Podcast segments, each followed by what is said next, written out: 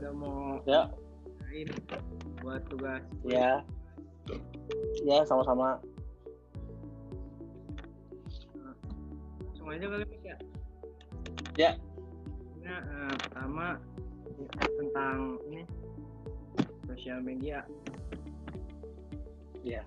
Nah, apa tuh? Pendapat Mas tentang media sosial itu gimana sih?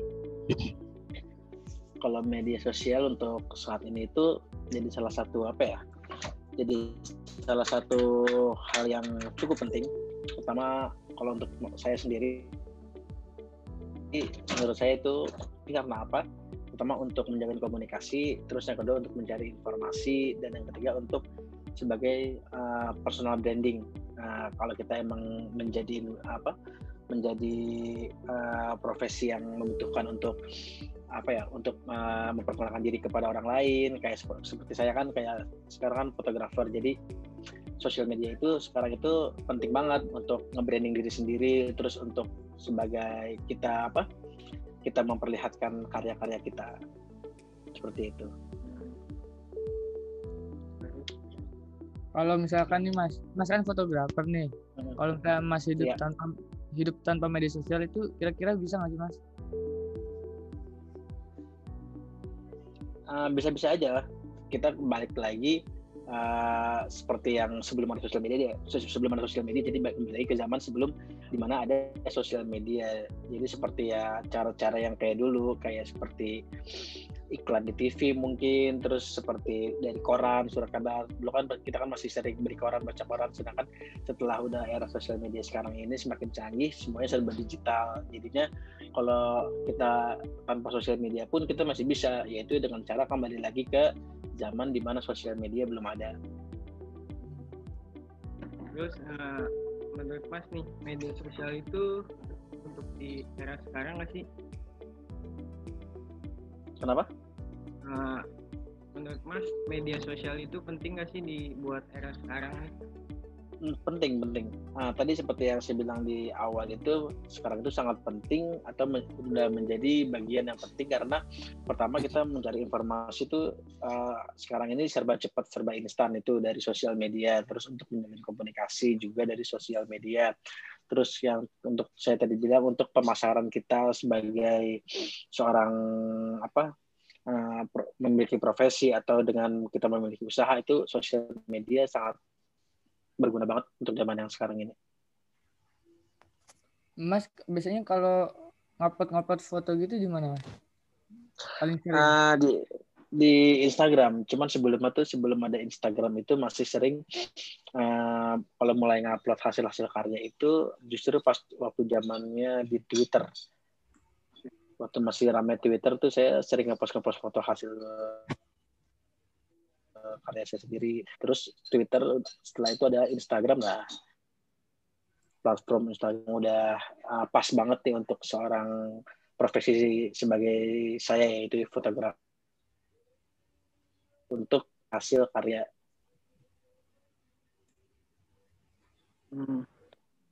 Berarti main juga nggak sih Mas? Pet? Apa? Main pet.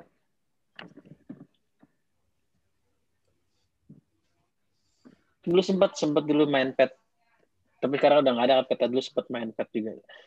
Dulu mainnya itu Facebook, Twitter, terus main pet juga. Terus setiap posting di pet itu di link juga ke Twitter dan ke Facebook. Main udah nggak ada. Dulu kan enak tuh kalau pet itu kan circle-nya kan cuman orang terbatas banget kan, cuman berapa waktu itu, cuman 150 orang apa kalau nggak salah. Ya udah, jadi yang teman-teman deket aja. Kalau untuk pet waktu itu circle-nya lingkupnya lebih kecil. Oh, sekarang lebih luas ya. Kalau biasanya Mas kalau sekarang pet juga udah nggak ada kan, jadi ya udah yang aktif. Biasanya Mas tuh konten fotonya itu tentang apa Mas? Karena saya sekarang fokus di sepak bola, yaitu di tim Persija, ya konten-kontennya tetap sepak bola. Olahraga sepak bola, tentang kegiatan tim Persija, dan ya berhubungan dengan olahraga sepak bola semuanya sih kebanyakan. Cuman di luar itu, cuman ya kembali lagi nggak jauh dari sepak bola. Mungkin Cuman bedanya ada yang di lapangan sama yang ada di luar lapangan. Nah, terus ada nggak sih Mas dampak buruk dari adanya media sosial di hidup kita, terutama di profesi Mas? Kalau dampak buruknya pasti ada. Dampak buruknya itu kayak apa ya? Kalau untuk profesi sebagai fotografer sih, kalau dampak buruknya paling hasil karya itu sering dipakai orang lain, kayak gitu kan. Jadi kalau kita ngupload nih, kadang kan hasil foto kita terus di-post, terus dipergunakan sama orang lain, paling itu. Terus ada lagi, tapi lebih banyak manfaatnya sih, cuman tinggal kita aja kelolanya kayak gimana.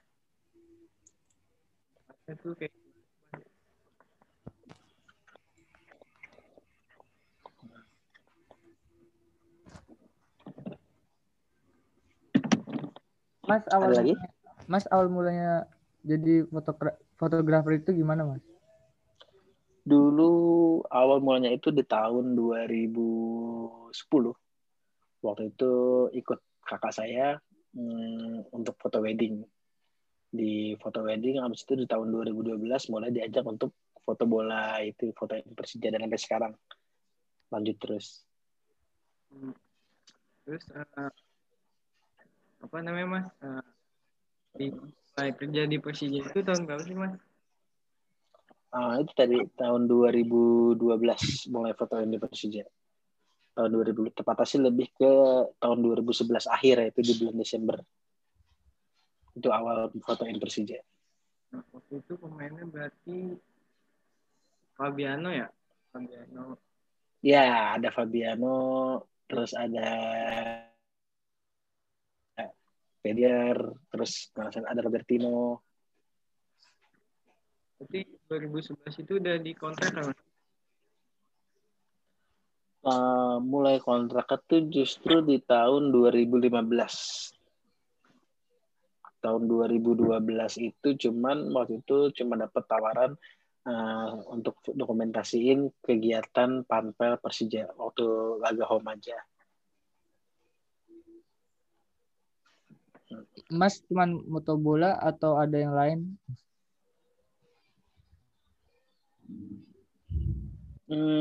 Ada lain sih di samping itu, cuma tetap nggak jauh dari bola, nggak jauh dari olahraga. Ada proyekan juga namanya itu sequence, yaitu lebih banyak sih foto sepak bola juga tetap, cuman bisa juga foto produk, iklan, segala macam, bikin video, terus bisa untuk wedding juga bisa, terus bisa untuk company juga bisa, banyak sih selain itu untuk di samping Persija itu. Berarti lebih sering olahraga ya? Lebih banyak? Iya, lebih banyak olahraga, khususnya sepak bola. Nah, terus, ada nggak sih Mas tips buat kita nih kan pemula di dunia fotografi, buat di fotografi sport? Kalau tipsnya sih ya rajin, misalnya kita udah punya alat nih, ya udah rajin-rajin untuk pakai alat aja, coba foto-foto segala macam. Dulu kan saya sendiri aja belajar otodidak, ya kan, belajar sendiri, ngulik sendiri segala macam, terus tanya juga sama teman, kadang lebih tahu, sharing segala macam, terus ikut, kalau bisa ikut komunitas, perbanyak network juga sama teman-teman, nanti di sana juga pasti banyak ilmu, terus bisa dapat job juga, bisa dapat pekerjaan juga. Yang penting sih ya kita aja mulai tips segala banget kayak gimana mau bikin foto seperti apa, dari kitanya aja mau apa enggak gitu, daripada punya kamera tapi nggak digunain kan buat apa. Mungkin kalau emang udah punya kamera ya udah dicoba aja, dikulik, jadi nggak harus nunggu punya kamera yang ini, punya lensa yang ini, yang apa dari apa yang kita punya, bisa dari awal juga, dari handphone juga bisa kan, setiap handphone sekarang ini kan punya kamera nih, banyak ada kameranya, mungkin ada kamera juga ada bagus-bagus kan handphone sekarang, mulai foto-foto handphone segala macam, ntar kalau udah punya uang baru beli yang kamera DSLR atau mirrorless, dicoba lagi, dikulik lagi. Yang penting sih kemampuan diri sendiri aja yang pertama itu. Terus kalau misal foto di lapangan tuh ada lensa tertentu nggak sih Mas? Biasanya? Ada. Terus kalau main bola itu kan lapangannya luas gede, sedangkan kita fotonya tuh terbatas karena harus foto dari pinggir lapangan. Jadi kalau kita untuk menangkap pemandangan di lapangan itu pasti butuh lensa tele. Minimal sih tele 70-200 minimal. Kalau saya tele 70-200 sama juga tele 100. Itu untuk foto di lapangan sepak bola. Mas, kalau perbedaannya foto di lapangan sama di tempat biasa gitu apa sih, Mas? Tempat biasa itu maksudnya di indoor gitu? Iya, indoor. Gimana? Di indoor. Ya paling kalau kita perbedaannya ya masalah cuaca sama penerangan atau lighting. Kalau misalkan kita ada di outdoor, ya kita penerangannya itu tergantung dengan sinar matahari terutama, dan juga kita lihat dengan cuaca. Kalaupun siang tapi nanti itunya mendung kan pasti kan cahayanya berbeda juga. Terus kalau emang cuacanya hujan itu juga harus ada persiapan untuk menghadapi cuaca hujan, kayak kita harus punya rain cover segala macam, harus punya jas hujan juga atau payung kan minimal. Terus kalau di indoor paling itu juga kembali lagi masalah pencahayaan. Pencahayaan di indoor itu mungkin ada yang bagus, ada yang kurang. Pencahayaan bagus itu pertama karena cahayanya lebih stabil dan kita juga nggak ada resiko kan. Cuman paling kalau emang cahayanya agak redup maksimal, ya itu kendalanya. Paling kita tinggal harus pintar mainin settingan di kameranya aja. Terus biasanya tuh kalau di lapangan tuh bawa kamera berapa sih Mas? Kalau untuk bola sih minimal 1. Cuman kalau lebih enak tuh 2. Karena apa 2? Yang satu kita bisa pakai lensa yang tele, yang satu pakai lensa yang wide. Jadi kita nggak perlu ribet gonta-ganti lensa lagi. Kalau emang punya 1 ya udah nggak apa-apa 1. Karena kita tahu kalau kita punya 1 karena kita itu harus tahu momen. Kalau emang udah pertandingan yang mulai kita pakai lensa tele. Terus kalau pertandingan selesai misalkan pemain yang mulai masuk kita ganti lensa langsung pakai lensa yang wide. Jadi kita dapat momennya pas di lapangan dan juga pas di luar lapangan. Karena kalau pas di luar lapangan kan kalau pemain udah bubar itu pas mau makan kan ribet kan pakai lensa agak dekat kalau kita ini. Makanya kita wide ataupun pas bisa pakai lensa wide. Dan enaknya sih emang bawa 2. Jadi yang 1 pakai lensa tele, yang 1 pakai lensa wide. Jadi kita nggak perlu ganti lensa. Jadi kan pasti makan waktu kalau kita harus ganti lensa kan. Idealnya sih 2. Jangan 2. Baterainya tuh besok berapa sih Mas? Baterai kameranya? Kalau baterai itu kalau saya sendiri untuk foto sih cuma 1 karena kalau foto sepak bola itu paling setengah hari lah, mungkin paling lama itu 4 jam lah. Sekarang kalau pertandingan sendiri kan cuma 2 kali 90 menit. Jadi kalau saya cukup 1 asalkan diisi full. Kalau selama ini cuma persiapin 1. Cuman saya juga ada cadangan juga untuk persiapan. Harusnya takutnya kan sewaktu-waktu emang baterainya habis atau ngedrop, kan kita punya cadangan. Biasanya kalau habis foto nih Mas itu langsung di-upload atau nunggu momen-momen tertentu? Sesuai kebutuhan. Kalau emang lagi match kan di sosial medianya Persija sendiri kan emang harus update kayak momen gol atau untuk postingan halftime atau full time. Jadi ada beberapa foto yang harus langsung diupload dan ada beberapa foto yang masih kita keep dulu nanti diupload untuk konten selanjutnya. Itu kalau langsung upload gitu gimana Mas? Kalau untuk langsung upload itu ya pertama kita harus transfer dulu. Jadi kan kamera-kamera sekarang kan udah ada tuh. Misalnya handphone. Dulu sebelum belum ada teknologi itu juga udah ada yang namanya SD card yang bisa wifi gitu. Jadi SD card-nya. Jadi kita transfer dulu ataupun dengan kabel data juga bisa, dengan yang yang USB juga bisa. Yang penting kita transfer dulu dari handphone atau ke laptop. Terus kita posting entah itu di sosial media atau segala macam, atau kalau saya kan biasanya saya save ke handphone, terus saya edit sedikit, terus saya lempar ke grup, nah nanti posting. Biasanya kalau moto berarti di belakang gawang ya Mas?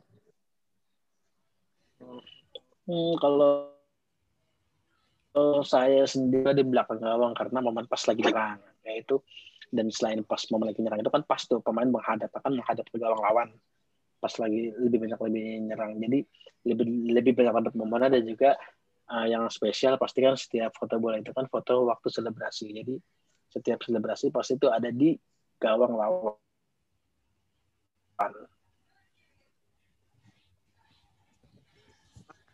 Berarti pemainnya udah tahu dong emasnya di mana gitu.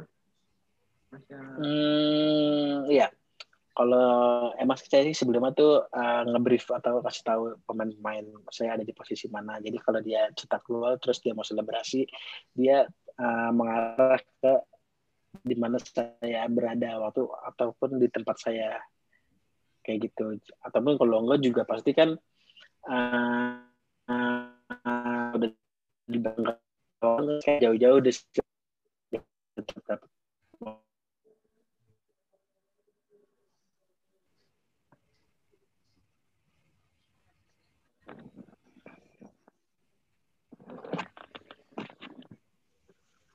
Ada lagi? Itu berkelompok atau sendiri-sendiri sih Mas? Kalau biasanya itu moto itu?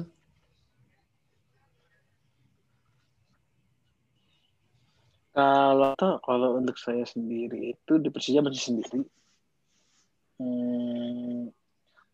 Kalau wartawan pun sendiri. Cuman kan kerjanya bareng, maksudnya bareng sama wartawan yang lain, sama teman-teman yang lain. Jadi ya di lapangan tuh kadang rame-rame. Pertandingan yang berkesan buat Mas gitu, yang Mas nggak bakal lupakan gitu. Wah, pertandingan yang nggak bakal Mas lupain berkesan, kiranya.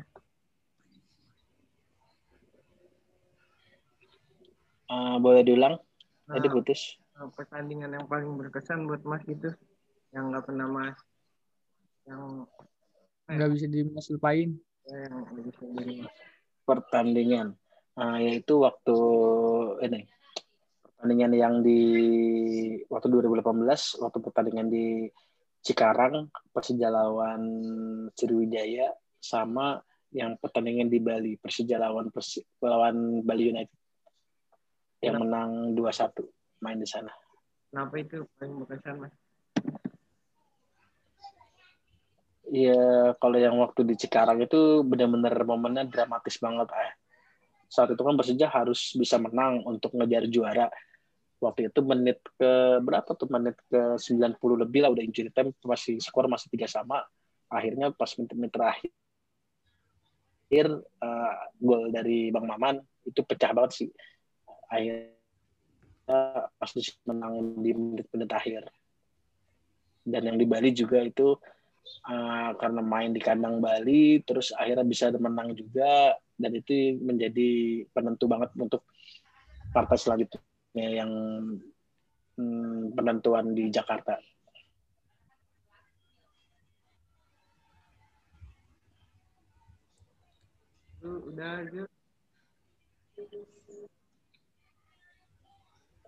Ada lagi? Udah kayaknya. Udah Mas. Kayaknya. Oke.